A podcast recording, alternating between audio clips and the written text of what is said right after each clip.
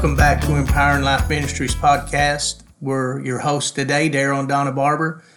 Uh, we're doing a study on the fruit of the Spirit. It's what we've been looking into, and we've got down to long suffering, is what we're going to look into today. But before we do, I know you got a review someone gave yeah. I, Share that. I really wanted to give a shout out to Bishop Marlon Williamson down in Fort Payne, Alabama. Wonderful covenant friends of ours. He went on there and left us a, a review and a rating, a five star rating. Thank you, Bishop Marlon. But he said, I highly recommend this ministry with these powerful ministers of life changing kingdom principles. I personally know that their words and wisdom come from years of experience and practicing the message they preach.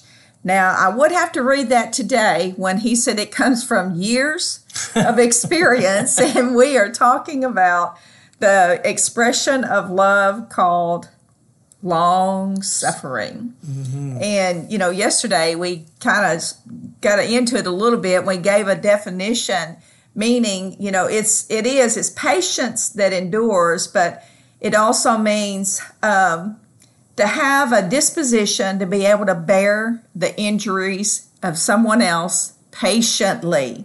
It means to be mild, tolerant of disposition or effect, not harsh, not severe, not strict, not exerting, uh, but you are exerting a soothing influence. In other words, you're helping someone else to relieve their pain. And he might be right. We might have had a lot of experience over the years in long suffering. we also looked at in Vine's dictionary that it came from two words makros, that means long, and thumos, which means temper.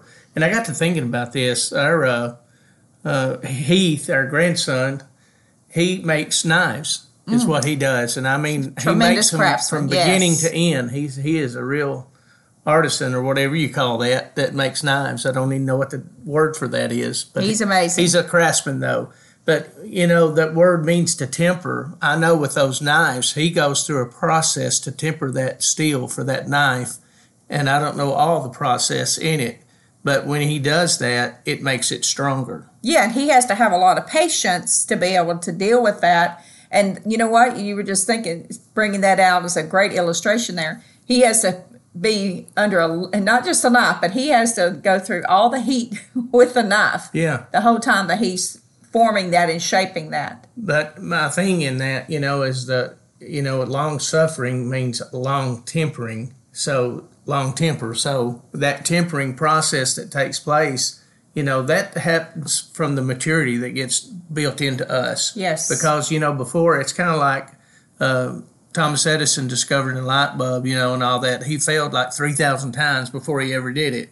So you might try to walk in this, you know, the fruit of long suffering in your life, and you might fail 3,000 times before uh, you're tempered enough that you can handle those things because it's you know, another thing it brings out is it means forbearance and that means you take a lot of stuff uh, instead of lashing out back at somebody or anything like that and uh, that takes that takes a work of the Holy Spirit well, in you and I to think, be able to do yeah, that. Yeah, and I think and when you talk about that uh, forbearance, that was the one, the disposition to bear injuries patiently. Now that could be your own, or it could be that of someone else you know because there's a lot of times you we deal with people in their situations. I, you know even like sometimes you might be dealing with um, a child right now who is being very rebellious but you know what? We can believe the word of the lord over them. And that, that kind of leads us into our scripture today of luke uh, 21 19 it says in your patience possess ye your souls. And we all know that our soul is our mind our will and our emotion so it's that patience. I was, you know, just thinking about it. This is where we have a continued consistency in our waiting because we're sure that the promises of God are going to come to pass. Yeah, and the thing of it is, is we're possessing that. We're taking ownership. Taking of ownership it, you know? of it. Yes. And uh, you know, it's not all, most time when we have a situation go on, we'll want to blame our wife or your husband or mm-hmm. you know somebody else over a situation. But when you begin patiently possessing your mind, your will and your emotions, what you're doing is you're possessing what you think, Yes. you're possessing what you do, and you're possessing what you feel. Because I'm going to tell you in this, you can have the wrong thing in thinking, doing, or feeling because your heart will lie to you in a lot of situations. That's and true, that's it will. through your emotional makeup. The scripture tells us what to think. In Philippians 4 8 9, it says this Finally, brethren, whatsoever things are true, whatsoever things are honest, whatsoever things are just, whatsoever things are pure, whatsoever things are lovely, whatsoever things are of good report, if there be any virtue, if there be any praise, think on these things. Those things which you have both learned and received and heard and seen in me, do, and the God of peace shall be with you. Absolutely. You know? Well, I think how we think, and you know, this is when I'm doing mentoring or, or with anybody, this is one of these scriptures I always bring out because how we think is going to determine how we feel, and how we feel is going to determine what we do. You know, our actions, they never, you know, most of the time they don't just happen.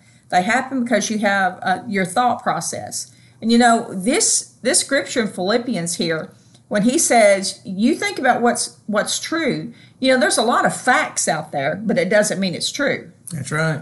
And that's the difference. You got to know if, you know, what the Word of God says. It's like, you know, your facts may be at the moment that you don't have two pennies to rub together, but the, you know, the Lord says that you are rich.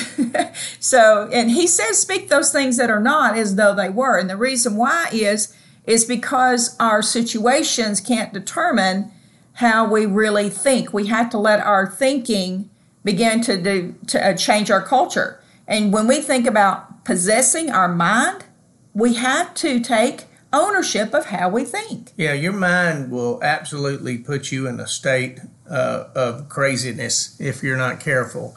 And you focus in and you focus in on negative things when sometimes when there are not even negative things present in your life. I used to say all the time, you're worrying on credit, you know, because you got you're concerned about this situation, you're concerned about that situation, but none of those things are present, and none of those things are a reality. They're just working in your mind.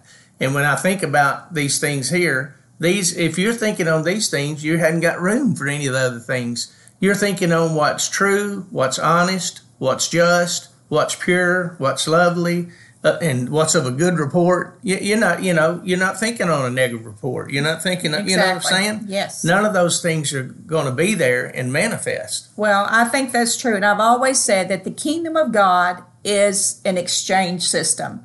So if you want to have the other, the better things in working in your life, change the way you think, and you'll be able to possess your soul, possess your mind. And you know what? That's what we have to do. Exchange all of that thinking for something that's good. But you know, I read a quote I wanted us to finish with today. I don't know who said it, but I, I saw this. It says, When you're tempted to lose patience with someone, think how patient God has been with you all the time. so that's what we'll close with today. We really hope you uh, will tune back in again with us tomorrow. Yeah, and think about this uh, throughout your day. Uh, remember, I told you about Thomas Edison failing like 3,000 times. Make it a practice to change your thinking. Allow the Lord to work in you. You're not going to do it overnight because you've had ever how old you are of stinking thinking, but now He's going to help you with the right thinking. Thank you so much for joining us today. You have a blessed day. Head on over to our Facebook page or our Empowering Life Ministries website, and you will see a visual of this scripture that we're sharing with you today. Be blessed, everybody.